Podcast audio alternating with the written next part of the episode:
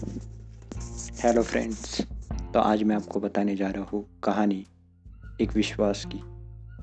ये कहानी है एक माँ के अपने बच्चे पर विश्वास की। ये कहानी है एक बच्चे पे, एक बच्चे का अपने खुद पर है उस विश्वास की। तो अब करते हैं शुरुआत। तो एक बच्चा था जो दिमागी रूप से संतुलित नहीं था। उसे जब स्कूल में डाला गया तो वो कैलकुलेशंस नहीं कर पा रहा था। उसकी मैथ्स बहुत कमज़ोर थी।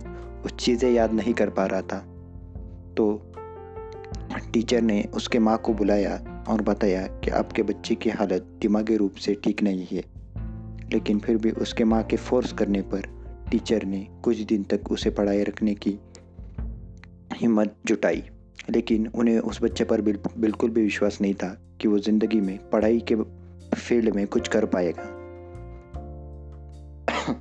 तो उन्होंने कुछ दिन तो उसे पढ़ाना कंटिन्यू किया, लेकिन एक दिन उसने उस टीचर ने उस बच्चे को घर भेज दिया और उसके साथ एक चिट्ठी भेज दी और वो चिट्ठी अपने माँ को देने को बोली।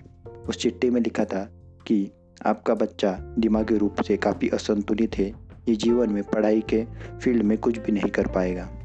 हम, हमें माफ़ कर दीजिए, इसे किसी ऐसे स्कूल में डालिए जहाँ पे कमज़ोर बच्चे पढ़ते हैं। तो उसने उसकी माँ ने उस चिट्ठी को इग्नोर कर दिया, उसे छुपा के कपट में रख दिया। और अपने बच्चे को बताया कि उस स्कूल की उतनी मर्यादा नहीं है जितनी तुम्हारी बुद्धि की है।